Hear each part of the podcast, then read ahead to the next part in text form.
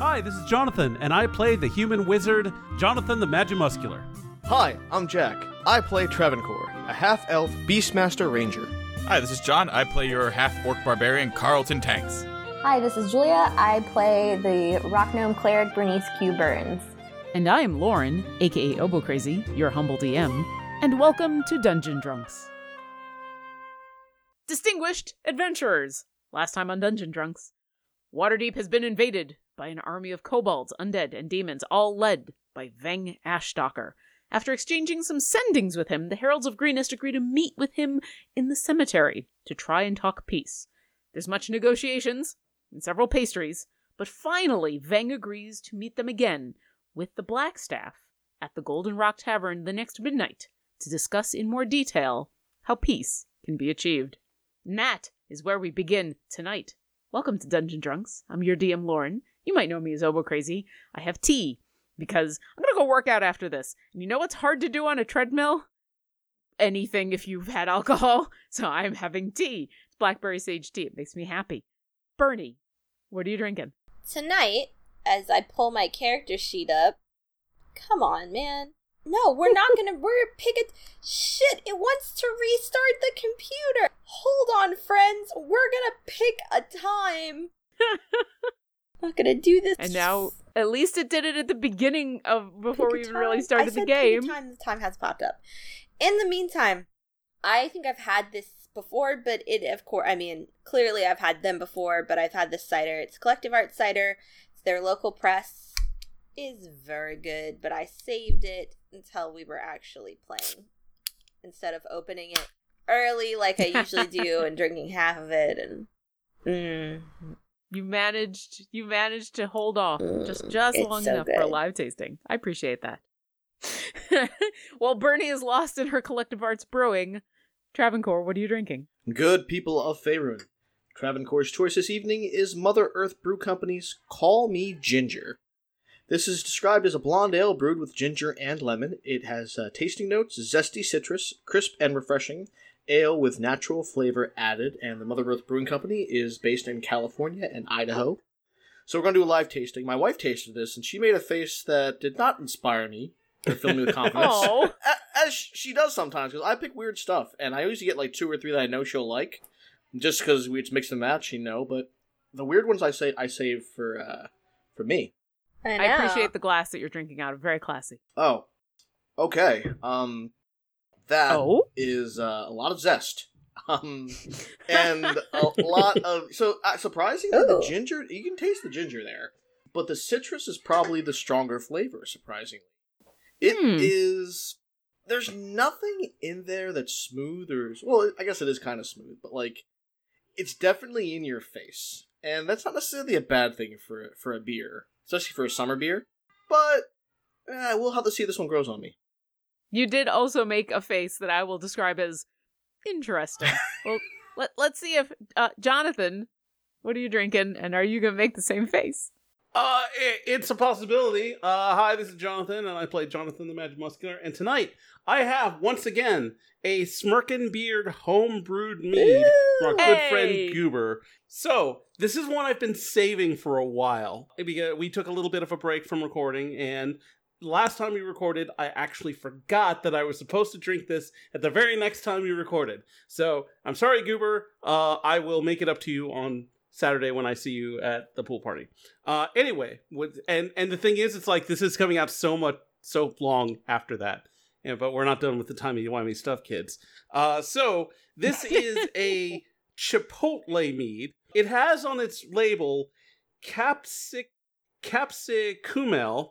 Uh, it's a word I don't don't understand. Like But bell ba- pepper, basically, like capsicum. here i'll i'll just type it out in the chat um so you guys can can see that uh capsicumel that's what's written on the label i don't, I don't know if that's the name of this I have Or- no idea. yeah but it is chipotle mead and we are having a live tasting right now All right, multiple live tastings all in the same Yep. the same episode. I it like it. smells spicy Oh, it's made with chili. Oh, that makes sense because chilies and bell peppers are kind of sort of in the same family. Okay, I got it.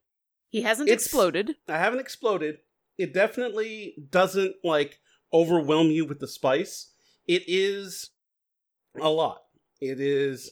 It's probably something that you share with someone, and they either love it because they just really like this the the flavor of the spice, or they're just kind of like, eh.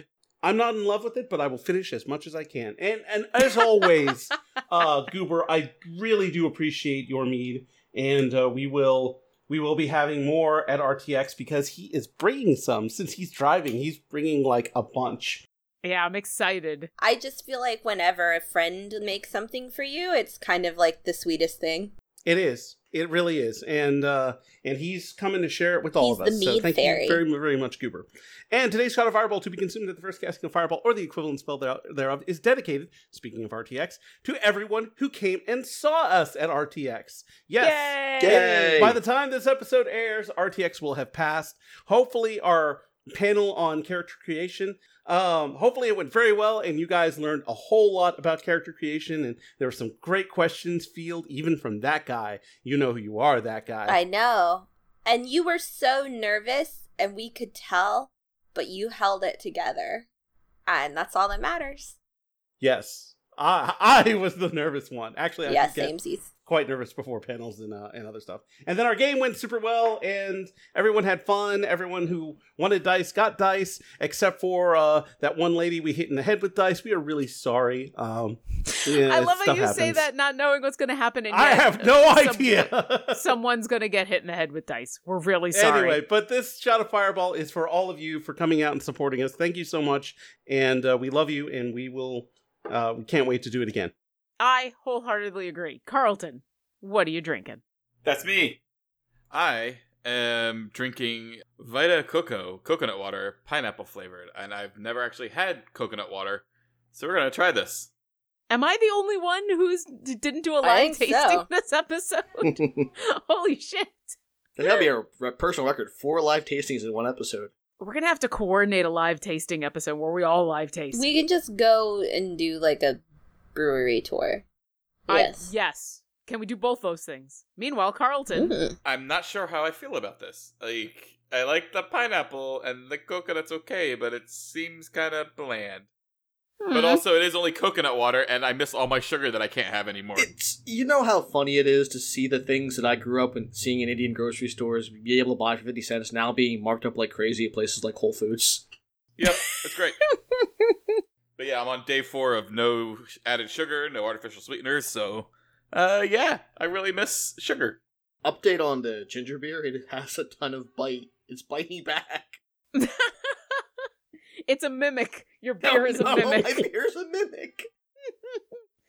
All right. I have no transition from your beer as a mimic because th- there are no mimics here. There is there is only the Watchful Order of Magician Protectors and the next morning, which is not really the crack of dawn because you were all up until midnight the night before negotiating a, a temporary peace with Vang Ashstalker and his army of undead.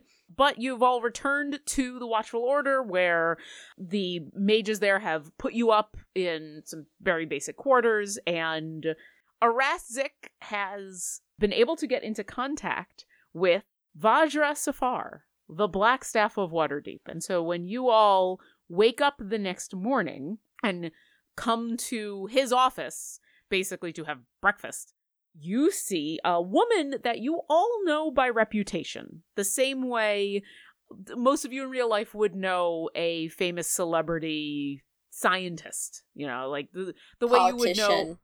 Uh, I was gonna say politician, but I don't want to get into politics. Although there's, she definitely has a lot of political power. I'm thinking more like, like Neil, Neil deGrasse deGrasse Tyson. Tyson. Yeah, Well, like I someone. just saying you could say it's a politician from another country, like one of the reasons I also go for say a scientist or something is this is this is a woman who has achieved the amount of power and notoriety that she has through hard work and her own innate talents and not being elected to a position, not being famous for famous sake. Like this is a a person who is a talented uh, wizard in her own right. And so you all know of her in a way. Jonathan, this is technically your ultimate boss at Ooh. the Watchful Order of Magician Protectors. She is she doesn't really have anything to do with running the Watchful Order, but when it comes to the head mage in Waterdeep, this is it. So you all arrive at this breakfast You should with not have said that. I want to embarrass him so badly now. Well, and I I'm telling you all this because this is all stuff all of you would know. This is general information. So, like last night when when Aras was saying to convince Veng to let the Black Staff be there at this meeting, this is that person who is going to have the power to hold her own, but also the influence to convince all the politicians in town to go with whatever she says. So this might be one of the most powerful people in Waterdeep. She's certainly one of the only other people in Waterdeep who are more powerful as far as magical or muscular might than any of you because sadly most of those people were not able to survive the uh, the death curse. So you all have your own kind of impressions of who this person is before you arrive at this breakfast meeting lunch thing, this brunch that's going on. Who you find is Aras sitting next to a remarkably young woman for how how well known and how powerful she is. She's a human, maybe in her mid 30s. Although, considering how powerful you know she is, all of you are expecting someone much older. She's in very casual clothing for both what this meeting is and who she is. Just kind of leather breeches and an overcoat and and actually what looks like leather armor underneath and she is carrying with her the the titular black staff that you are all familiar with the giant staff with a crooked end on it she is currently looking at Zik with a she's got the staff kind of leaning up against the table that they've spread out for this brunch and she is furiously putting jam on top of a piece of bread and shoveling it into her mouth and saying You've got to tell me where you got this. This is very, very good. I haven't had jam like this in forever. But I have you been hoarding it? What's going on? And he's like, "No, no, that's that's that's fine. It's it's fine. It's you should be able, Vajra. You should be able to get your own jam. Now, listen. I usually am not able to get even out of the. Ta- oh, hello. And you all come around the corner and, and find her there. She stands up and says, "I I hear that you're the ones that that negotiated the the partial peace that's going on." That's us. Uh, uh, Jonathan the Magimuscular, and I go around and introduce everyone. And uh, I, I'm Jonathan the Magimuscular isn't sure how to react to this person, so he just like, like just bows super low at the waist, just like, Who? Bernie's gonna elbow him as he bows. Like, what are you doing? And by the time you've been elbowed and come back up, Vajra has come around and stuck a hand in your face to shake your hand. Eh, she'll come around and like very brisk one pump yes hello yes nice to meet you thank you yes i've heard of you business-like shakes and then she quickly sits back down and continues to shove the bread with jam into her face and says so Aras was telling me about no, what was I'm going sorry, on ma'am. no We don't speak with our mouths full where I'm from. i don't have enough time to yeah, be able that's, to you, I do. everyone has time for manners. My barbarian chews and swallows, and a woman of your stature. If you made it this far, you, you you're an adult enough to have manners, and you learned how to chew your food. So we can continue this conversation with or without toast. But if there's going to be toast, there's going to be manners. I'm not watching your food get digested. She chews and swallows and looks at Bernie and says, The only reason I got to this position when I did is because I didn't take time to chew and swallow in manners. But I'm if doing you very well myself, and you know what's really interesting? No one has ever seen my chewed food. Also the police have been cold on you, and so th- you'll be taken away shortly. That's nice. I'm so sorry, guys. we no, no. live. I, no, no, I, it was just funny, and I Yeah. needed to say something to wait for it to go by, so it's fine. All right. Uh, Bernie says this. What would what would the rest of you like to do? Vajra's at least sat back down and is finishing her toast. Well, toast of manners notwithstanding, we actually ran into the leader of this uh, this uh, group of kobolds not too long ago when we were adventuring in the Underdark. His name, uh, you may know, is Veng Ashstalker. I think he's just not. You know how people aren't so necessarily socialized the, from the Underdark in the ways of, of the surface. Uh, yes, but uh, we wouldn't expect anyone. The Underdark is a harsh and dangerous place, and certainly. And she she gives kind of a wink to Bernie and looks back at you and says, "The manners there are different." They chew with their mouths closed there, and she picks up the plate of toast and moves it away from her. Oh, it's already gone. Like she like Yeah. devoured it and was talking to you in the last bit. But if you move the plate, she like she was in the process of trying to get a second piece, and when you move the plate, she just kind of throws up her hands and continues to look at at Travancore. So what I think it came down to is Veng was looking to to look out for his his people. They were previously following a dragon down there, and that dragon died. And then after that, Veng sort of fell into a position where he had to to lead his people, and he used the language of the Underdark to sort of communicate with us. And unfortunately, it has led to to death and, and some dis- uh, measured destruction for Waterdeep. But I think we can salvage this. I think what if you're looking for security of people, that's something we could probably arrange, provided, of course, that the the army of the undead gets dismissed. Yes, of course. No, we can't have the zombies. That would and and the, uh, whatever demons and devils he's summoned as well. th- Also, those need to go away. But the the kobolds and any of the other sentient creatures that are not currently undead or devils or demons are more than welcome. I mean, they can stay, although I wouldn't recommend it at this point because there's not going to be a lot of people who are going to be welcoming to an invading army. No, I think my friend has a question. Jonathan. Jonathan. Oh yeah, sorry. Jonathan's got his hand up. I was waiting to be called. I, Jonathan, and uh and myself were waiting to be called on. Uh, you you don't have to do that here, dear. It's fine. What Um, what what? Jonathan the Mage Muscular has two points. One, the dragon didn't just die; we fucking killed it. And Oh yes, I'd heard the report. uh, as he says that, he holds out a fist at Bernie level. Bernie fist bumps him. And uh, the second thing is, I believe, uh, based on my observations of Vang in our last parlay, I think that he is in possession of an object that has given him both the that is not both. It's given him power over the undead. It's given him the ability to make undead and uh, also just wield uh, magical power that is far beyond him. I, of course, am a studied wizard, and it was very clear that uh, Vang had no magical power when we first met him, and now he commands an army of the undead. Uh, there's a little bit of a discrepancy there, but I believe some of that comes from this staff, so that is something to keep in mind uh, during our dealings with him.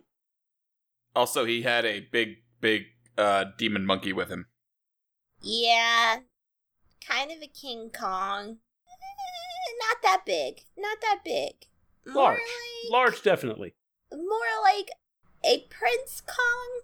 Son of Kong. Son Viceroy of Kong. Kong. Donkey No. Kong, probably. Probably Donkey Kong, yeah. Donkey Kong. considering. Kind of Donkey Kong size. I think the question here is they believe they have, well, they have. They do not believe there is currently a power in the city that can repel them. I think it might be it. It might be in their best interest to disabuse them of that idea. Well, the the problem is that they're not incredibly wrong. The, there are powers left in the city, including myself, that could completely eradicate them off the face of the planet. It would just cause so much extra damage to the city itself that we're not willing to wield it just yet, especially since they were at least following some of the rules of war and we're not slaughtering innocent people. But we're we're very quickly coming up to that point in where the masked lords are going to ask me to just drop an entire meteor on the area that they have taken care of, and I would rather not do that. Do you, Yeah. you can you can do that? Yes, yes, I, I would rather not, but I can. Yeah. Um, could could you could you teach Jonathan the Magimuscular that sometime? I would be I, very I think happy. you need I think you need a little more study before Yes. you start dropping meteors on things. I- but, but when you I- get to that point, I get- definitely let me know. Excellent. Thank you. Jonathan the Magimuscular has like a tiny smile on his face. Gonna elbow him again. That's basically just Jonathan asking for a promotion. Like, hey, can you promote me? hey, Brittany, here's a shiny. what are you? Here is the Where- ultimate expression of your fire. Uh, Yes, I'd like to be level 20 now and drop meteor swarm on the entire city. hey, I could, you know, if Thanos can do it, I, I should be able to. So let's figure out what it is that the city of Waterdeep is willing to concede or grant to to Vang should he dismiss his army. Like the first thing I would Yeah. ask if I were Vang is what assurances do I have once my army goes away that any promise, any deal would be kept? Well, to be honest, what we would rather like is for them to leave, uh, find somewhere else to be. The assurances would be that we would not harry them like a, a retreating army the, the way that we would if they were to just leave. So, if they want to stay, that is going to be much more complicated, and I'm not sure if that's something that we could really negotiate in a night. I can try, but uh, Would you be willing to help them leave? Like, provide, since he's going to give up his army, he'll probably want, like, your army to, like, help escort his people to their new home. Because kobolds have a tendency to get attacked. Yeah. Well, he still has a sizable force even without the undead. I'd certainly be willing to offer safe passage and supplies, and a, a group like his, as long as they didn't turn into the bandits along the road, shouldn't be harried as long as they stick with the rule of law. I I don't know where to send them though. That's the problem. We don't have anywhere to to send them to. I, Carlton, I did think you have an Carlton, yeah, has a suggestion on that. So my ancestral home has been abandoned for some time, and it had a way into uh, the Underdark cave system. So they could go there. It's in the Kryptgarden Forest.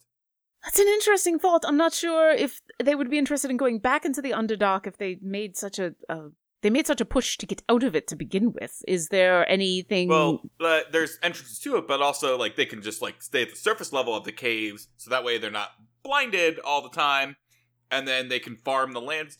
There's already also houses. I don't know the state of repair that they're in. They're probably pretty um disheveled or dilapidated. I mean, dilapidated. That's the word. Dilapidated. Isn't Yeah. the entire city of Red Larch destroyed near the yeah, Crypt they Garden? could go to Red Light. well, that whole city. Yeah. So we could, or even even Red Larch, but um, yeah, there is the whole forest that we cleared out from the Rot Demon next to Red Larch.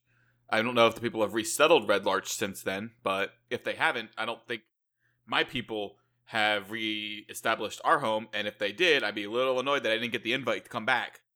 Well, maybe we should. Got should. lost in the sending.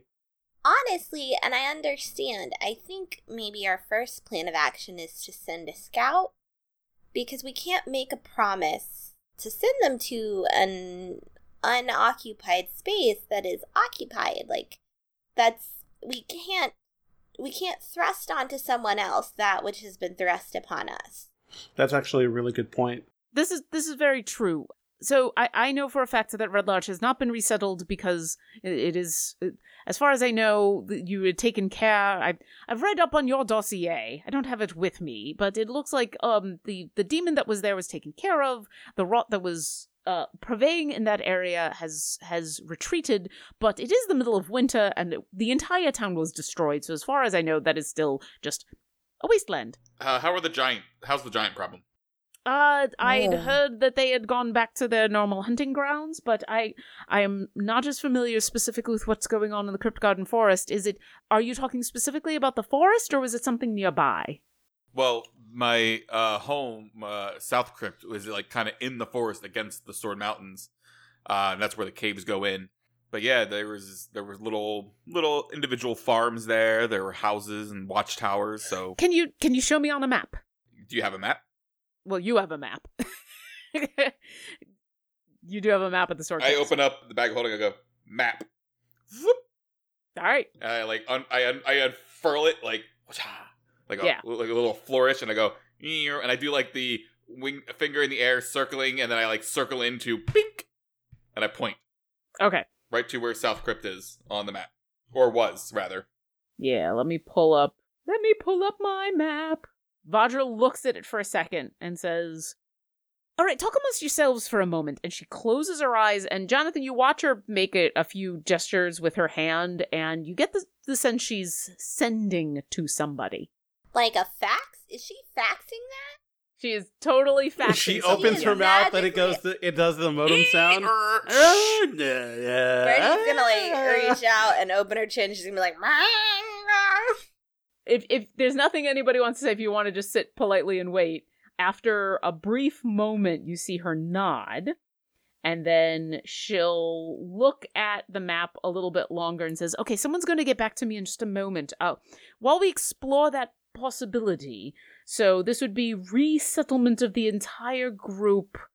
we'd be able to provide them with some support and definitely hopefully they would take that up and would leave but i'm not sure do we have any other options in case either they say no to that trek or they want to uh, stay closer or i mean you know this veng much better than i is uh, we could try integrating them into Waterdeep. We certainly have plenty of kobolds who live here peacefully. I am just worried that they are going to find a lot of the citizens are going to have problems interacting with them on a regular basis after they came through and attacked and destroyed and took over half of Waterdeep.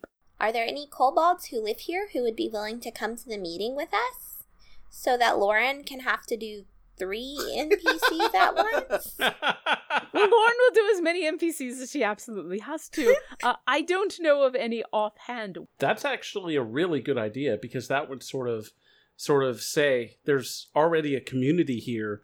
You could just expand that community. would m- mitigate things somewhat, but remember, there are different waves of migration. These kobolds who have been in Waterdeep have been here potentially for a while, learned the rules of how to live here, and then you have a group that's coming straight from the Underdark. So there could be tensions within that community based on that. And then also, There- Vang was very specific in who was allowed to attend the meeting. That's true. I I mean, why not? I here's the thing. I don't think it would be very horrible to send a message to Vang and say, "Would you be interested? We would like to bring a kobold from the Waterdeep community with us."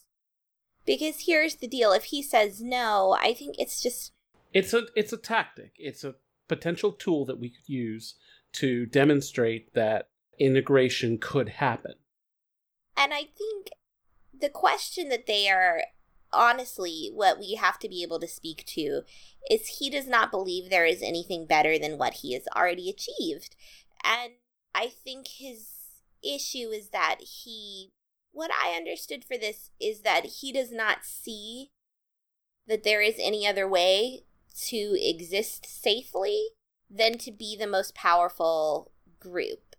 He sees a future in which he will exist as an occupying force in this area forever and for always. I don't think he understands that there is another way. He is all in on the might makes right right now. Yes. Well, And He- I don't think he understands that he is not really left the Underdark in that if he is going to create a community that is always looking over their shoulder, I will. I will say, if he has agreed to this meeting, then something you must have said the other uh, the last night must have at least, if not perked his interest, changed his mind. Because not to doubt you, but to it sounds like there's at least some doubt in his mind that he can just hold on to this, or else why would he even bother to talk to all of us? Oh, wait, sorry, hold on just a moment. And she closes her eyes. and says, I'm getting a message. Okay, that's interesting. She kind of cocks her head for a second and she listens, and then she spreads out the map again and looks at Carlton and points to the Kryptgarden Forest and then west of the Kryptgarden Forest, where those the mountains are where your ancestral home is, and says, Here, correct? Yep, right there. Okay. That's surprising. The ruins are still there. There's nobody there. Good. The the invite didn't get lost in the mail then. That's it's odd though. Now that the rot has been taken care of and there is safety in that area, I don't understand why there is nobody else there. That itself is suspicious. Wait, like at all? Like in the forest, or just like in the in the uh, the camp in the the town? Well, the person that I contacted was familiar with that area of the forest and was able to do a scry, and unfortunately, uh, they can only do so in so many locations in that area, and they found, yes, the, the wildlife has returned and there are trees and everything, but as far as your specific uh, encampment, they found the ruins, but there's nobody that they could see there, and I right, find as that the last living heir to that location, it is mine, and so that everybody knows that they cannot settle it without my permission. That's why it's empty. that's interesting. Did you That's- leave any kind of marker there, letting people know? Because I People don't just know. They just know. Well, I, don't- did. I, I- I, I did not. well, now you do. Well, Okay. if there's nobody there, that clears up the idea whether the that is a place that we can offer unto them. I I'm still a little nervous about the fact that there's nothing there, but at least we know that we're not displacing someone else. Uh, that is a bit of a dr- of a travel, but it is certainly not far. Question: What is the tree cover like? Would basically is it sufficient that a creature that is sensitive to sunlight would feel comfortable in like plenty of shade for them, like in the in the underbrush underneath the canopy of trees? Uh, I didn't get too much specific information about the trees themselves. What do I what what do I remember? Well, what you remember was the Kryptgarden when it was essentially destroyed, but you do remember that the trees. You remember the trees were mostly dead, but you remember how thick they were. And even though they didn't have any leaves and there was no foliage there, you do remember it was a pretty dense forest. So if it had been healthy, it would have been pretty thick. Vajra will say, "Eh, well, it'll certainly be more coverage than they'll get here, or at least where his ruins are that is his ancestral home that he seems to own and can tell people even though they don't Also know. Also known that- as Carlton Town. I thought you said that it was called South the... Is the uh, official term, but you know, colloquially known as Carltonton. Well, if you're giving it over to the kobolds, then be prepared for a name change. Right? They'll yeah, exactly. We'll call it Carltonton as a thank you. Well, that is up to Veng. I will let you try to negotiate that. But that. it is part. a long trek, and if my compatriots are willing, I wouldn't mind helping them and escorting them back as well. That could be useful. I won't. I won't lie. We do know the area, especially because it's on the It's way true. to Amphail, Did we or not Amphail's on the way. That's two that's word. months in Anvil that one night? I especially am a little cautious about sending anybody to an area that I would already be nervous about going to myself. And also, you could help guide them around some of the more populated areas. I would not recommend taking entire army of kobolds through Amphail. Some of the noble houses may have problems with that. Yeah, same. Well, this is an option. I'm I'm willing to entertain others. I think this is our best option, honestly. We have to have a plan B. I think that we have like plan. Jonathan the Magimuscular believes that plan A is getting them to leave, and then there's plan A one. Where do they go? Plan A two, where they go somewhere else. Plan B is integration, I think, but I think there's there's again levels of that. Like, Yeah. do they settle? Do they integrate just outside the city at first? Do they get to keep this ward? Honestly, Jonathan I Jonathan do the not think they keep the ward. If they keep the ward, I can tell you what will happen. It won't be good. Jo- Jonathan the Magimuscular agrees. I think it sets a dangerous precedent if someone comes in, kicks down the door, and gets to keep whatever they can. It reinforces that might makes right, and that is unhealthy. I also think that whatever happens, Vang Ashstalker does not lead the community. No. No. Does not leave which lead community? the community. We don't. He got them here, and he will have helped make the lives of his people better. But he led an invading army that included demons and and undead. That even if we don't punish him, we can't let the future of this kobold community be determined by someone who would use those means.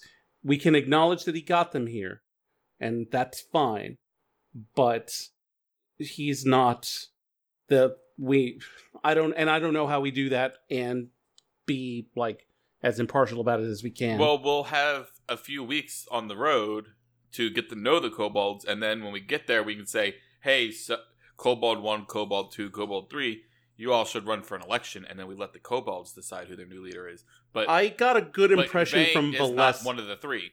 i got a good impression from Valessa. I think it's extraordinarily difficult to negotiate in good faith with a person with a leader we're trying to unseat as soon as the transaction is over. I understand your objections to I, Van, yeah, I, there are realities here that we need to prepare for and the reality is that you know we don't know whether the kobolds will follow anyone other than Vang. We got a good feeling from somebody, but we don't have nearly enough information to propose a regime change. I think if they are going elsewhere, then I'm not going to be trying to actively unseat somebody. I don't think if we ask them that Ving cannot be, we could ask Ving to be willing to step down.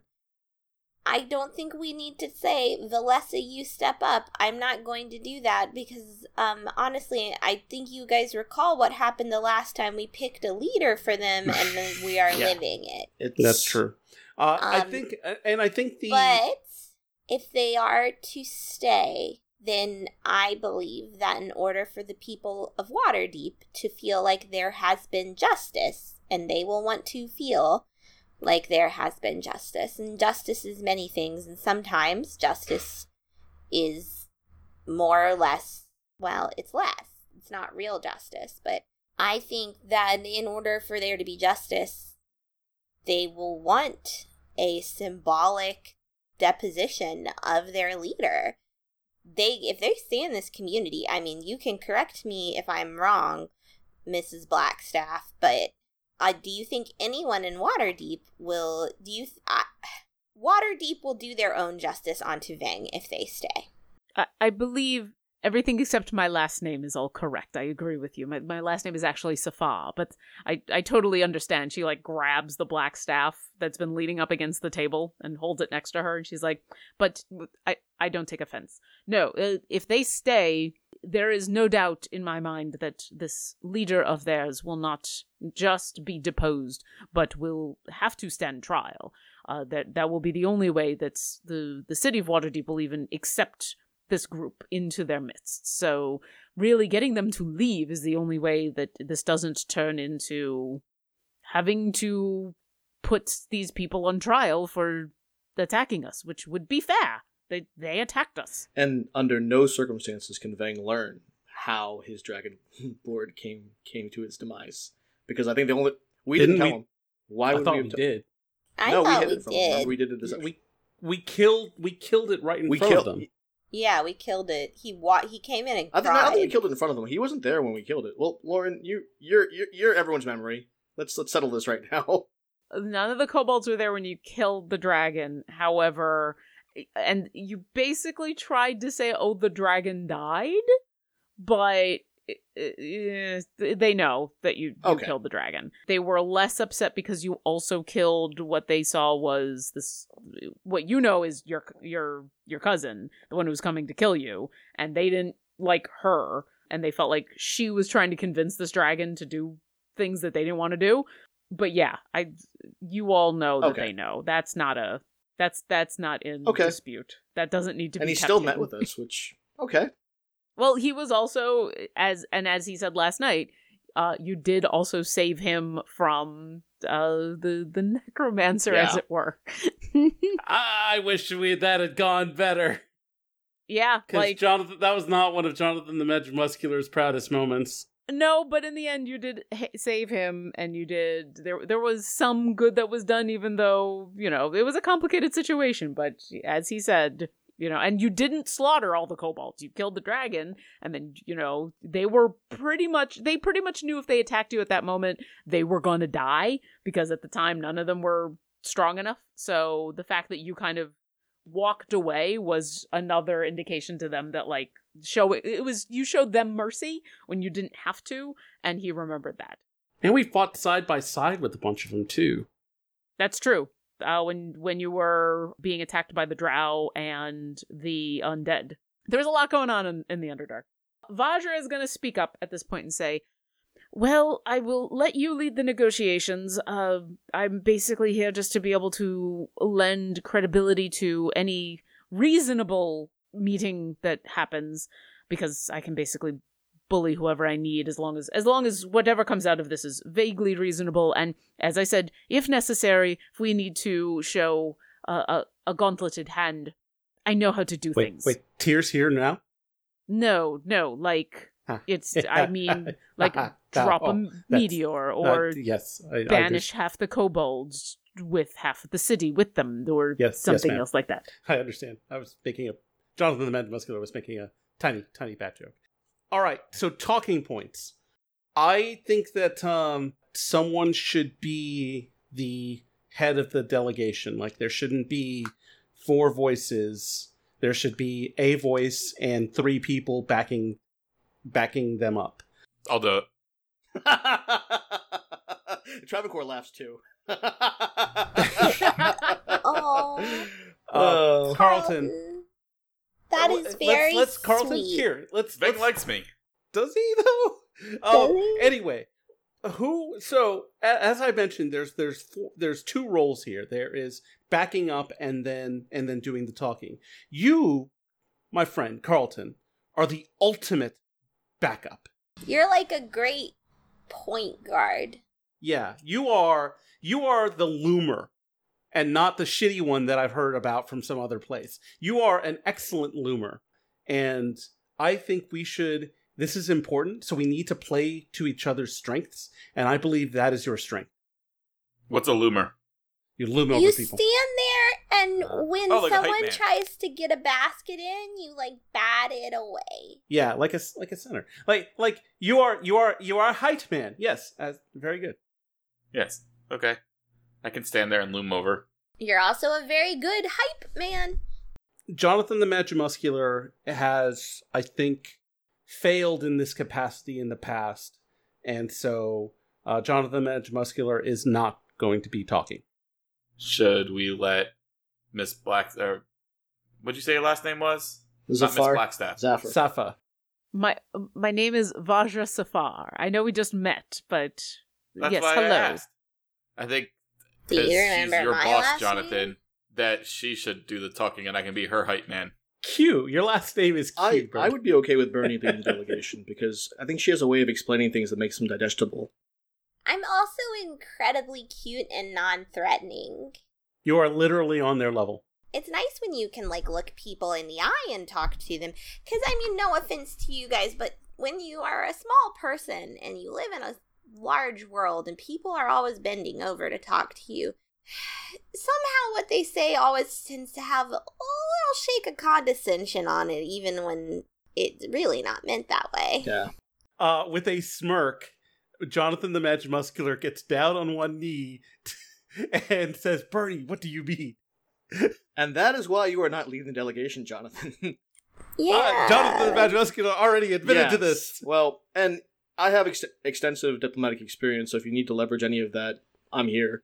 I'd say, yeah, like, I think Travancore would be an excellent second. An excellent second. We have to be careful, though. He has some monarchist tendencies. well, that's why you're We're not going to see eye to eye on You know. everything, Yeah. but in terms of the negotiation piece of it, in terms of what we're willing to live with, I can I can be a guide. But at the end of the day, you're the voice of the group. All right. Okay, this sounds good. I think the first thing we do is we get. We need to. How much time do we have, and are we gonna nap before this? We're gonna nap before this, right? Well, you did just wake up. it is no, like we woke up at midnight, Lauren. It's what we're eating. It- right? It's like yes, it's like it's like nine, ten o'clock in the morning, and so we've been awake for nine hours. Well, yes. So you and the meeting is at midnight, so, So you could take another long sometime. rest. Yes, if you wanted to beforehand. If there was anything else you needed to do, you would have plenty of time. Are we on the same page about about asking for a kobold from the Waterdeep community, an elder maybe? I'll ask around and see who I can find who also might have any. I'm not just going to grab some random person off the street. I want to make sure that anyone that we try to bring into these negotiations actually has some experience with negotiation. So I cannot guarantee I'm going to have somebody by tonight, but if things come to a standstill and I can't have someone by tonight, I can try. Or if it looks like they're going to have to remain and we're going to have to have further discussions about where and details like that, then I'll find someone by then. But I think that's fair. I don't know that we need them tonight. One more thing. There is a man by the name of Gestalk who used to run the uh, Golden Rock Tavern. If we're able to track him down and have him come for the negotiations, if integration is an option, then at least we can demonstrate a little bit of, you know, getting them to know that the people of water, you know, let them see one of their faces and see, well, what are one of the people that would be living in an area that they potentially could be living in? We'd also like him to make waffles. There's that too. yes, I heard that waffles were promised. Uh, I will make sure that this Gestalk is found, and if he is able to, we'll be there at the negotiations. Was there anything else? I, I have several other things I need to attend to before I meet with you at this bar. It's a tavern. Do they at It's a- least have good French fries? They have awesome pancakes. They don't have any chili sauce for their hot dogs. Well, sacrifices must be made for the good of the, the city. For the good of the city. And Jonathan the Magimuscular looks proud. Man, we're gonna have a conversation later, Jonathan, about literally all of this. Jonathan the Magimuscular, is, his head is roiling in a sea of a tempest of emotion and conflict.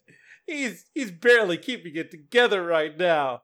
He's hiding behind his smile. Bernie is just gonna elbow him again. She just like she just kind of like it's just like like she's like scratching an ear and she just reaches out an elbow as she scratches and just like sharp elbows him a little bit and she's like who even are you like I, I, I am a man who gave trust to someone who had been a comrade in arms and then was betrayed.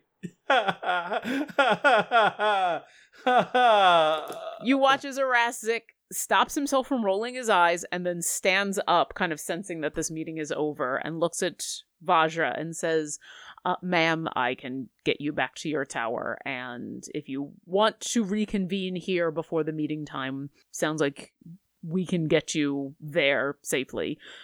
Jonathan, if if you would let Veng know that we will be arriving at the Golden Rock Tavern by teleportation so that they are aware, and we will reconvene here tonight before the time is necessary. oh Check. also no weapons No weapons. oh right, that was the condition. No weapons. Well, I'm bringing my I'm bringing my staff. That's not I don't Well, go I- I anywhere start- without it. Raj, I, watch, watch, and I start. I open up my bag of holding, and I just slide my sword down into it. We can bring weapons. No, we're bringing weapons, and I'm right, not they're going, going to. in the bag. No, I'm not putting my my staff and your bag of holding. That will Well, just have to be part of of the message that we don't expect to go into enemy territory without having ways of defending ourselves. That's that's perfectly reasonable. you can't do magic without your staff There are other reasons, but I'm I'm not leaving the staff for the same reason. call it a symbol We can say that yeah, the staff is a symbol of her authority and her ability to speak. In, in this context, it's not a weapon. And uh, it's a walking stick. I would prefer not to even begin this negotiation with lying. Also, if I am supposed to be there as showing that the ultimate consequence of this not working out is dropping a meteor on top of Waterdeep, I will be doing that basically immediately. I would like to not be in the path of the meteors, so let's move immediately to five minutes after we leave. Uh, No, there. I will definitely make Let's sure that we will not. Twenty seconds after we teleport well, away. well, How the idea that? is if it's a negotiation ploy, you kind of need to do it right away to, if you can extract some sort of concession from them as a direct result of that. All of that can happen. So we can. She, I trust you not to kill us with a meteor. I don't. That's okay. I do not ask for your trust. I just insist that I am able to bring my staff. So you will just have to convince Veng that part of this negotiations will include waffles and weapons. I will message Fang and tell him that we will arrive by teleportation. We will be we will be armed, and we come in peace. I want to hear the sending. Okay. I'll let you think about it for a second as Vajra Hold and on there for a second.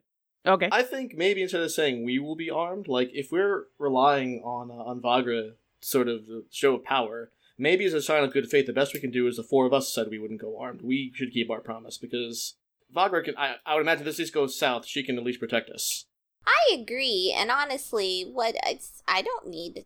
I, I mean, yeah, You don't Ber- need Bernie and I are are definitely weapons just of ourselves. Plus, then I have Travancore- these, and Jonathan And flexes. Travancore, you could put uh, your your bow in the bag. It's not going in the bag. I'm not taking you with me. I said I wasn't going to bring weapons, and I'm going to honor that. I plan to negotiate in good faith. I'll unat- one thing that Jonathan the Magimuscular is going to do is going to unattune to his new dagger and reattune to his uh to his pearl. So he will he will also have no weapons. And Travancore's not completely defenseless. He has the Fey Goats to protect him. Worst case scenario. oh, that's right. I had a note that if we could record some fey goats as we as we ride into battle in the plains of Avernus, uh, just you know, in our meandering style, if we get a chance after we get done. Now, all I can imagine, because it's me, is uh, Ar- King Arthur and the Knights of Justice riding into battle on Fey Goats instead of the normal horses. Because that's my how my brain works. Okay, Okay, so with with that worked out, so the the message is to Vang Uh, the okay. So Jonathan the Magimuscular puts his fists together. His eyes go white as he does the sending, and he says, "Vang, we will be teleporting in uh, at midnight tonight at the Golden Rock Tavern, and we will see you there." Aren't you going to mention the arms?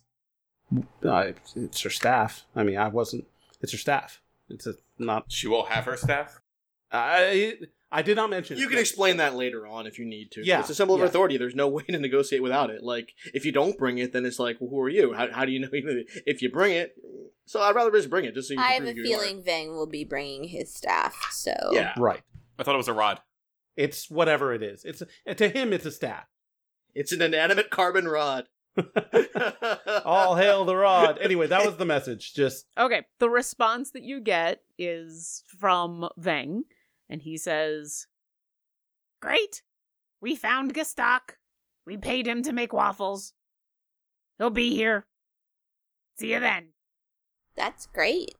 Jonathan the Magimuscular opens his eyes. It's like, oh, they found Kastak. Uh, they have paid him to make make waffles. So this is good. I feel like this is a positive step. If they paid him to make waffles and not enslaved him to make waffles, air quotes. Very positive. All right, I will see you back here just before midnight. Hopefully with more toast. And she wanders off into where the, the teleportation room is, followed by uh, Aras to assumably teleport back to wherever she needs to go. Are you looking for a D&D podcast that'll make you laugh? How about one that'll make you cry? Sweat profusely with stress and anxiety because of a flippin' mule? Taking Initiative is a Dungeons & Dragons 5e actual play podcast with an audio drama feel. These episodes are scored, character driven, and filled with utter bullshit. Mostly because of Nick, let's be honest. Featuring special guests, the Venture Maidens, D&D is for nerds, and more. Plus, we're in Wizards of the Coast podcast of series. Welcome, everyone. It's your pal Ray Ray. That was an interesting time you had, Nick. I pat the horse on the rump. Thank you, great grandfather. He just said his hopes and dreams. He didn't cast a spell. You gotta get down deep and lift from the knees. So that's the only big organ he has. Damn, taking initiative. Look us up on Twitter at TI underscore pod and on our website, takinginitiativepodcast.com. We here at Dungeon Drunks are huge fans of Idle Champions of the Forgotten Realms. It's an official, free to play Dungeons and Dragons based clicker game available on PC and Mac on Steam and web, Xbox One, PlayStation 4, iPad, iPhone, and on all the Android devices. I usually have the game running in the background while I edit audio for the podcast, and it is so much fun to put together a formation that includes champions from the Companions of the Hall, High Rollers, C Team, Force Grey, and more. It's always exciting to open chests to see what new gear my champions have. And speaking of chests, thanks to the fine folk who make Idle Champions, we're fortunate to be able to offer a free gold chest to all of our listeners. Now, this code expires on July 21st, 2019, at 8 p.m. Pacific, so you only have a week to redeem it once this episode is posted. Open up the game, go to the shop, and type in this code E D G E T O P H F O G Y. So use that code and let us know on Twitter or Instagram what goodies you got. And now, enough of the loot drops, back to the show. Is there anything over the next 12 hours you'd like to do, or would you like to skip ahead to tonight? Um, Travancore is gonna try and flag down Razzo real quick and just sort of ask him to send a message to Olivia just to see how she's doing. Okay. Razzo will ask, "Uh, Do you mean like a paper message or like a sending message? If you can do or- sending, that's fine. I, I, I have. Oh, no, no, no. I'm sorry. I, I meant like get someone else to send a, me- uh, a sending, sending. Oh well, yeah. If someone else can do it, that that's fine. I I kind of want to re- reserve my party's spell slots for reasons. Yeah. I mean, oh, I, I totally understand. I, I can do that, although sometimes it's a little disconcerting to get a voice in your head that you're not familiar with. So um, I have plenty of paper and ink, and I even have some.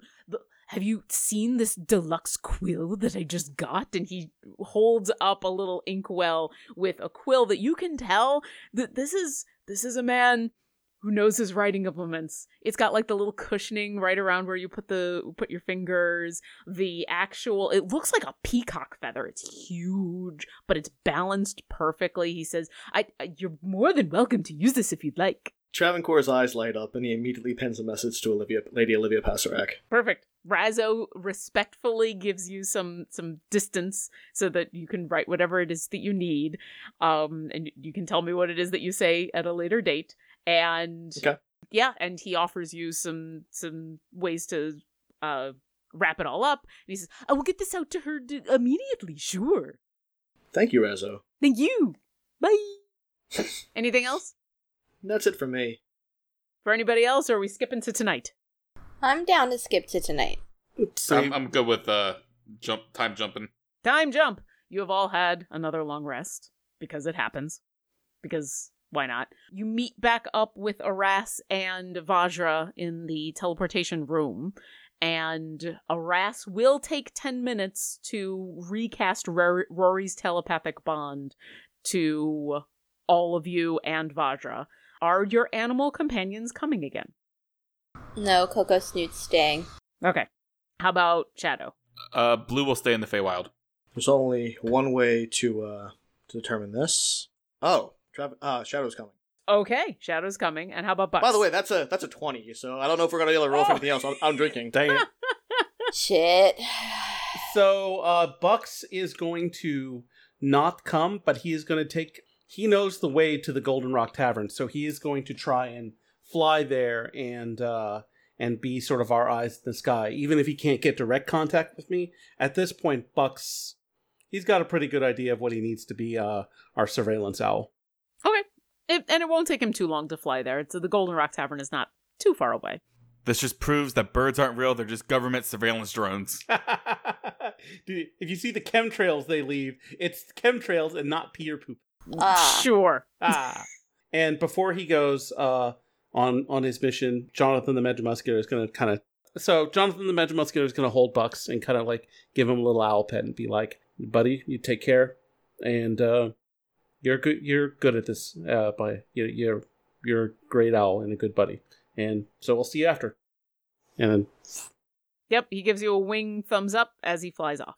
Weapons are in the bag of holding. Vajra is still holding her staff, and she looks at all and she's all of you and says, "All right, well, let's get this over with." And she slams her staff onto the ground, and you all feel the familiar teleportation magic take a hold of you, and instantly you are standing in front of the Golden Rock Tavern. Not only is it a quick jump, but Vajra obviously knows what she's doing when it comes to this kind of thing. And so it's like you blink and you're there. And there's nobody around. The street is dead silent. But you do smell food cooking inside the Golden Rock Tavern. Yes, waffles. Bernie's just gonna walk through the door. we didn't cut someone in half with this teleport. Excellent. Yeah, I'm surprised I'm still here for reasons. Well, no, I, I mean when we were teleporting in, like someone wasn't standing there, and then all of a sudden half of them get replaced by the air that we're. You know, uh, eh, teleporting's funny. Let's go in and eat. Va- Vajra's a pro. I'm not surprised. Yeah, they get shunted to a different spot, or we get shunted. Don't you know about that? You, we, th- th- that would be hard. Yes, no, they get pushed, or we get pushed. It's no one would ever teleport if that's the kind of thing that would happen whenever you just appeared somewhere. That would be horrific. Jonathan the Magimuscular is, is fairly new to te- teleporting, so please excuse uh, my na- naivete. But yes, good lesson. Thank you. Teachable moment. Uh, Bernie has already walked in, uh, has opened the door to walk Bernie's inside. in the door. otherwise- Yeah, Bernie's like Oh yeah. waffles, and she like what? She's like, I am hungry. I would like three waffles, please, and I would like some thinly sliced cheddar cheese to dip in the syrup. So you open the door and you start to say this, and you come face to face with Valessa, the the female roguish kobold that you had encountered the night before. And uh, do you continue to say this like to her face, or do you stop? She's when... gonna say, I would like, hi, Valessa. and the the kobold nods at you and kind of regards everybody standing there bernie and, and all of you now can see because the door is open although this kobold is standing in your way the golden rock tavern is empty except for Valessa, and further inside, you do see Veng sitting at uh, one of the larger booths that is available, and just on the right hand side, you do see Gestak, and it, it- he's in his normal spot, like Bernie's gonna wave food. to Gestak. She's like, hi. he gives you a wave back. He looks concerned, but not freaked out. I still have your pirate shirt, dog. He's not wearing the pirate shirt at the moment. I say I still as I was saying I still have yours. Oh, okay. Gives you a nod and a wave, but he also doesn't respond. He just he looks a little tense, like he's in the Sure. middle of a two wars negotiating. Valessa looks at all of you. She regards the bear for a very long time. And then she looks at Vajra and she says, There were not supposed to be any weapons. Vajra, I'm gonna let you take that one. And Vajra looks down and says, I don't go anywhere without this. This isn't a weapon. This is part of me. And there's this very long pause as the two of them regard each other. Not necessarily trying to intimidate each other, just two two beings who have differing opinions on this moment. And Valessa turns, not out of the doorway, but back towards Vang. Um, and I know a couple of you do speak Draconic. And so Yo. those of you who speak Draconic hear her ask Vang. So the black staff came with the staff. Are you okay with this? And Veng speaks up and says, Frankly, I'm surprised that that was even a question. Yeah, sure. She's probably going to drop a meteor on us anyway, and then we'll just kill everybody else. It'll be fine. And Valessa nods, moves out of the doorway, and motions for you all to enter. Bernie will go over to see Veng first and assume that Gestak is going to come take an order.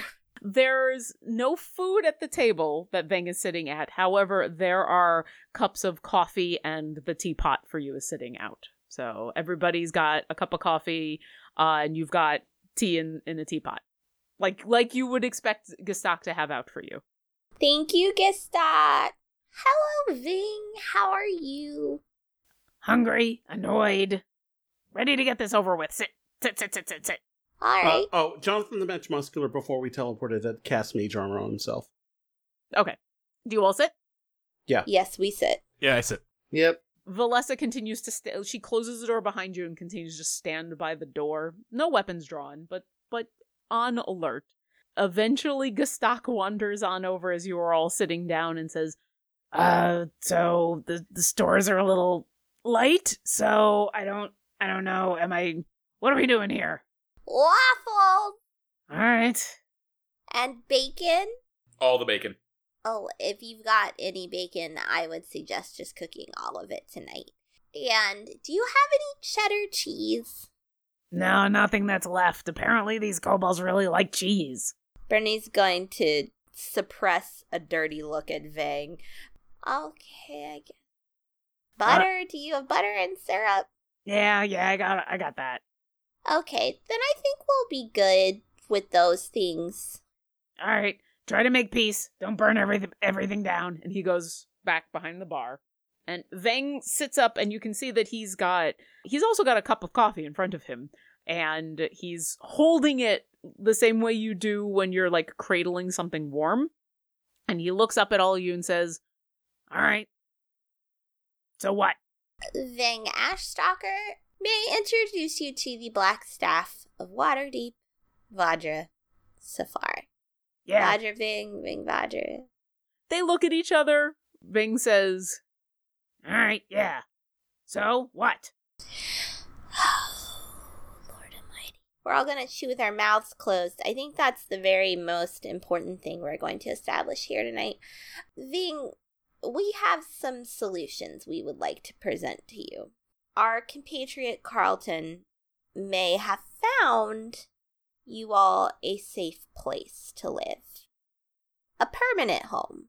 One that could be yours, and one that you wouldn't have to fight anyone to have or even hold on to. Yeah.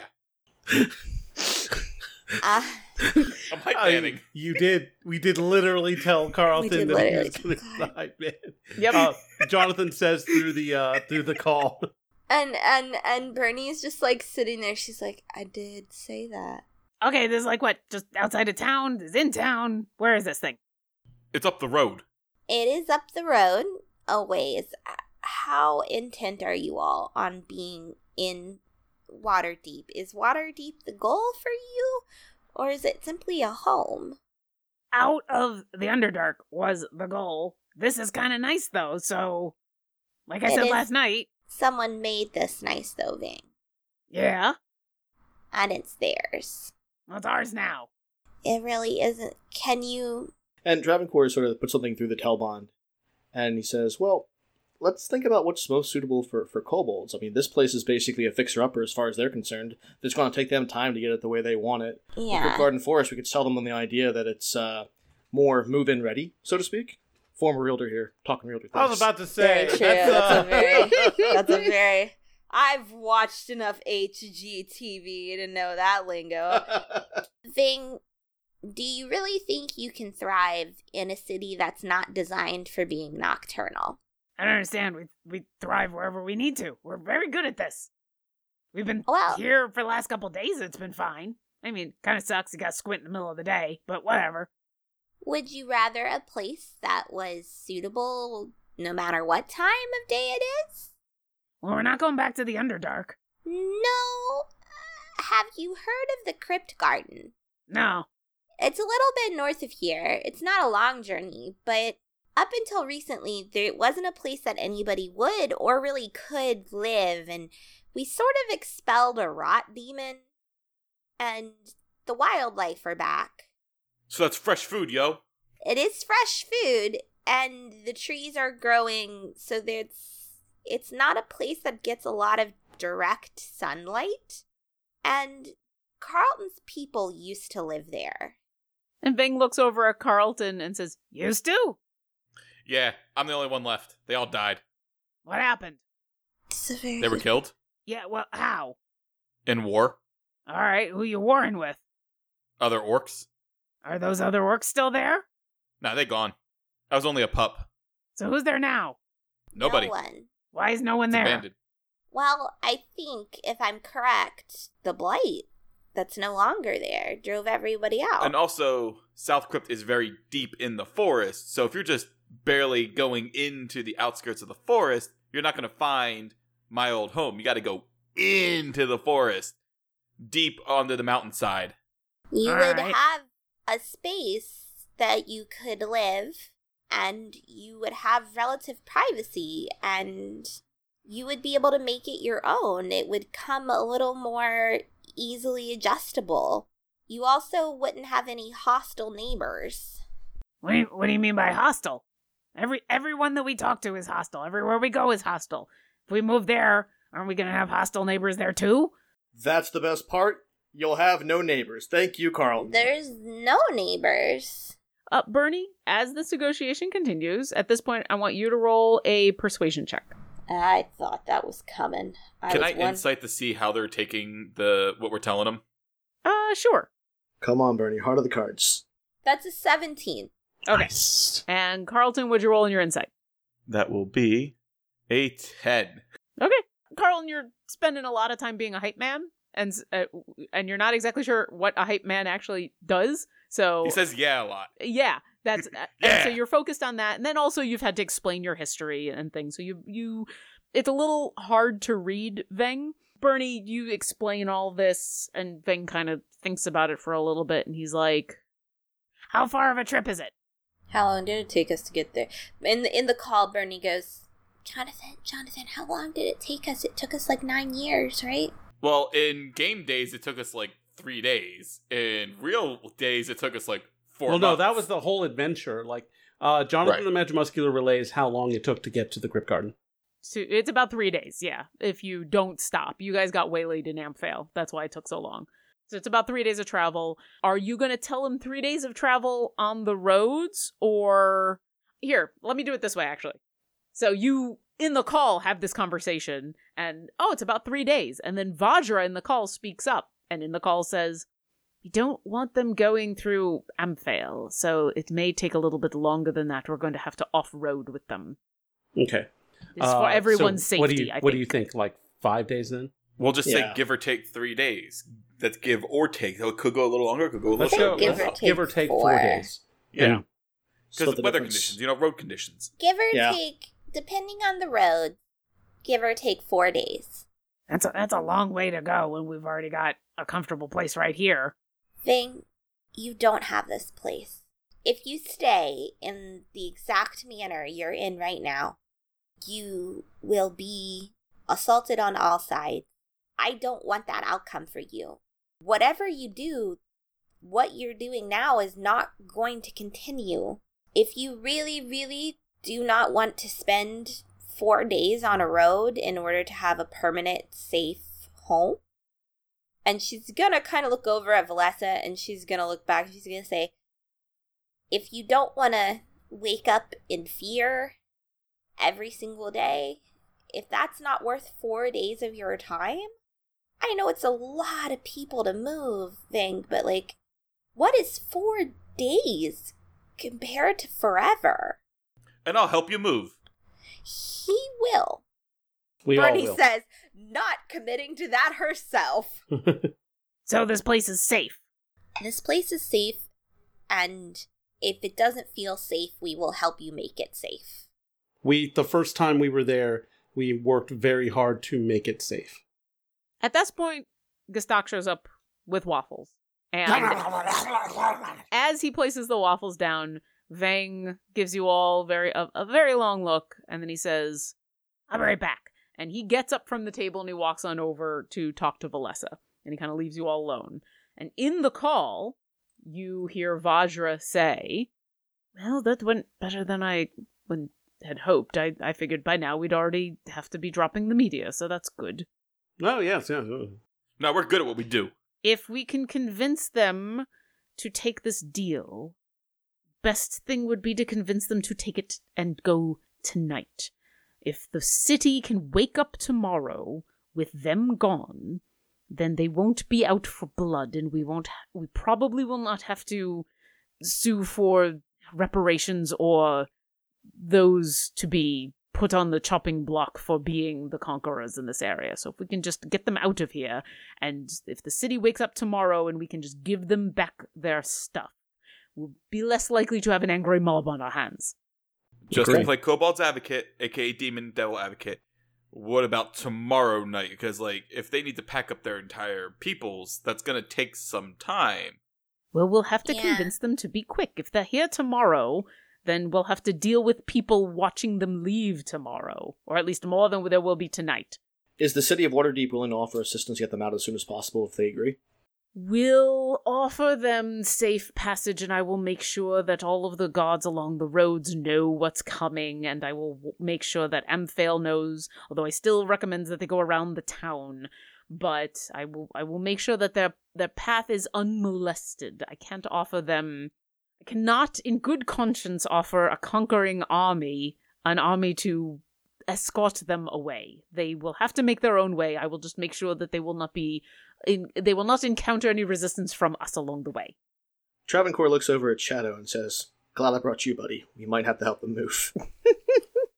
Well, I think we, I think given enough time, we could probably go back and get our stuff and animals. Yeah, I don't think we're gonna. They won't be packed in in thirty seconds. Right. We can. I can teleport us back, and then, and, and even if we walked, it's not like we've walked from the Golden Rock Tavern to the to the Acropolis a lot. Even if it takes us like an hour to get back there, pack up, and then and then get back, that's we can be like, hold on, we'll be right back. Hell, I don't even have. I mean, the only thing I left was my dagger, so I could I could stay here while everyone else went back and got their stuff. That's why you get the bag. Yeah, all of Bernie's shit is in the bag, by the way. Jonathan the Magimuscular actually like left his dagger at home. So It's a pocket universe, basically. There's, it's not technically here. At this point, Veng returns, and um, Valessa is actually following him this time. So the two of them approach the table, and Veng looks at all of you and says, here are my demands. We'll go there when we know for sure it's safe. Who's the last person that was there? Uh, well, yes. All of us. us, when when was that? That That- was blank time ago. Yeah, It was Jonathan the months. Magimuscular That was us. Julia has no clue because she thinks It was probably in, what, like a Yeah. in game time, like Months. two Six months? Yeah. It was several months. So Veng, sa- when you say that, Veng says, "I want to know before we arrive. I want to know that we're not walking into something." And so, Well, we also, uh, and I like gesture to Va- uh, Vajra that like she talked to her peeps that know the area, and they said it was vacant just yesterday. they went. yeah Magic. magic. they talked to magically you looked. magic. Vajra speaks up and says, uh, "We did a very thorough scry." And Veng says, "No, no, no, no, no. I don't want scrying. I want feet on the ground, looking at stuff. We'll go. It's gonna take us a couple days to get there. I want to know when we get there that it's safe to be there. I want people there who are willing to make sure that there's nothing going on. And so, we want the four of you to go." Oh, Okay.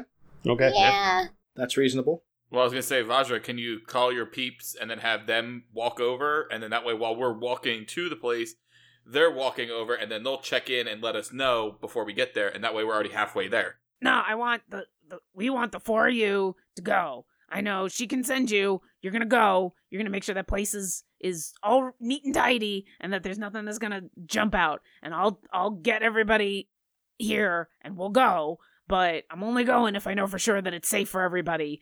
And I You I want us to check it out now? Yeah, that's not what I'm saying now. Well, I thought maybe that you wanted us to come along, go be at the head of your army, go forward, check it out, and then come back.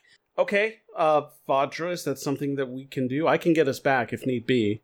Vajra looks surprised at all of this and says, Um, yes, I can get you there pretty immediately, sure. And Vang interrupts her and says, Good, you're gonna do that, and then we're gonna pack up our stuff and we're gonna go. And then you're gonna make sure that we're safe along the road. And he's looking at Vajra at this moment. You're gonna make sure we're safe along the road and that nobody gets in our way. And if we get to this place and it's safe and there's nothing wrong, then that's where we'll stay. And Vajra says, You want me to escort you all the way to the Kryptgarden? And Veng says, Yeah, yeah, because you can drop a meteor on shit, right? I mean, our friend I Jonathan mean, he's can got a drop good point. fireballs on things.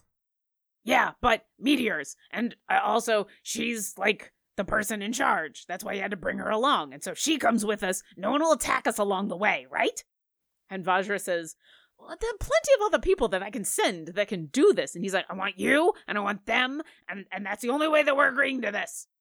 And in the call, Vajra says, I don't think this is a good idea. I'm not sure that I really want to go on a road trip with an entire army of kobolds. Can you convince them of something else? I mean, do you have somebody who's a direct representative of Waterdeep we can send? And not someone that can defend them the way that I mean, Vo- we can defend them pretty Can well. Yeah, we in in Telbond? Well- can we convince them that that Jonathan the Magic Mu- or Travancore is one of the Masked Lords? No, let's not lie to them. No. no. No. I can get you to the Kryptgarden right away, or at least in the next couple of hours. I can definitely teleport you there. I'm not sure if I want to be the ones escorting the entire army of kobolds. Help Um, me here. I could. I could tag along with you. I'll come along. That way you have well, I think well, we we are, go that's the part of the No, no, no. What garden. I'm saying That's- is, we will go on our scouting mission, and when we come back, Jonathan the Magimuscular is volunteering to es- Oh yes, to come that was with. vo- part of what he asked for, though. it was it. He Yeah. wants the four of you to get teleported to the Kryptgarden Forest, to, to basically to South Crypt to check it out. And he wants Va, and then while you're there, he wants Vajra to escort the kobold so that they leave right away. And by the time they get there, you'll have Oh, we're linking up. I see. You're gonna find shit there. There's shit there that's gonna have to get taken care of, and you're gonna take care of it so that when we get there, it's safe. What if, what if we go and take care of it and come back and escort you? And at that, Vajra looks uncomfortable and says, "Oh well, we would have to. It would be really best if we got them moving immediately." What about Well, well, the- Aras? Well, what, Aras? if, what if Aras So- escorts them? it, it look Vajra, uh, there's some apparently some realities that we've kind of stepped into here. We I agree that we want them gone, but it seems like we're going to have to pay for that. So I think, I think the fact that we've gotten them to leave is amazing. Bernie, great job. You're Yeah. welcome. I think at this point now it's up to us to to make the most of the of the deal that Bernie has made. Isn't Aras on the call as well? Yes, he is. Aras, as the second highest wizard king, It's not would you be what willing to uh, escort the kobolds? And we can make it so that we can say you'll go as the second ranking officer, and Vajra has duties that needs attending to here in Waterdeep. Uh, if they're okay with that, yeah, sh- I I guess I'm also not the king here. Um, uh, You're the wizard king. It's got. It's. Aras is Vajra's second in command and is well recognized as being pretty much on par with her in terms of importance and don't mess with himness. He can also do meteors. Can do No, meteors I don't from think uh, what I Jonathan understand. Mesmer- like I don't think he can actually. Shut can up, you? Can you? Ross? Jonathan? No. Shut up. Okay, he I can thought do not. magic that is powerful in a meteor-like way. Yeah, I, I think we sell Aras. We try and no, not actually sell Aras. Sorry, we uh we position Aras as as a as a worthy alternative. So let's yeah, that's let's what give she's that. doing. Yeah, that's what. Yeah. Yeah, you, Okay, Bernie, go ahead and I want you to roll one last persuasion check, and let's see what happens. that's a twenty-three. nice. Nice. Woo! We're. I think Vang that Aras is a perfectly suitable alternative, and he will do an equally good job of defending you. And honestly, I feel like you know he's probably a little inclined to get out and stretch his legs, and would likely enjoy the adventure. Stretch his wings His wings too; those things he can fly. so he can get a bird's eye view of any dangers that may be coming. Precisely. And and in her in in the call, Bernie goes, "Good job, hype man." well hyped, sir. Yes, well, I think this is an excellent. Uh, I b- I think this is an excellent compromise, don't you, Ving? And she gives him like kind of a meaningful. You should agree to this. One of look." those. And Ving says, "All right, but first more waffles." And I like that that plan. right. is where we will end. And the next time we get together, you will be teleported to South Crypt because Veng wants you there right away. Let me give you some uh, experience. Question. Gee, I wonder what we're gonna do at RTX. That's what my question Actually- was going to be. Actually, we're gonna talk about that off air. Let me give you some experience and end the and end the game, and then give me like three minutes because I we have some options, and it's not actually gonna. It might not actually be that. Okay, first for coming up with a decent plan for convincing. I, I honestly didn't think you'd be able to convince Vajra to do half the things that you wanted her to do, but that worked out for waffles and everything. I'm I'm gonna give you and I was totally tempted to give you four experience just to tweak you after what happened last Just to time. fuck with us. just to fuck with you. Because the last time experience each. I was going to give you four experience to split between the four of you. Except I won't. I will give you 4,000 experience to split Yay! between the four of you. hey, we're at a math. hundred thousand. You will get a chance to have a long rest before the next time we play. And the Okay. next time we get together, we'll be at RTX. Woo! Thanks for listening to our adventure. If you've enjoyed our show, visit us at dungeondrunks.com for links to all of our social media, pictures and bio of our cast, a full list of credits, and more. We'd appreciate it if you left us a review, and we would love it if you come support us on Patreon. Visit patreon.com slash dungeondrunks to sign up. Thanks again, and we'll see you next encounter. We appreciate all of our patrons and extend a special thanks to our Artifact and Wondrous tier patrons. Thank you, Megan, Linnea Boyev, Lori, aka Calamity Jane, Sir Narvi and Sailor Tweak, and Hunted Shadows, LLC.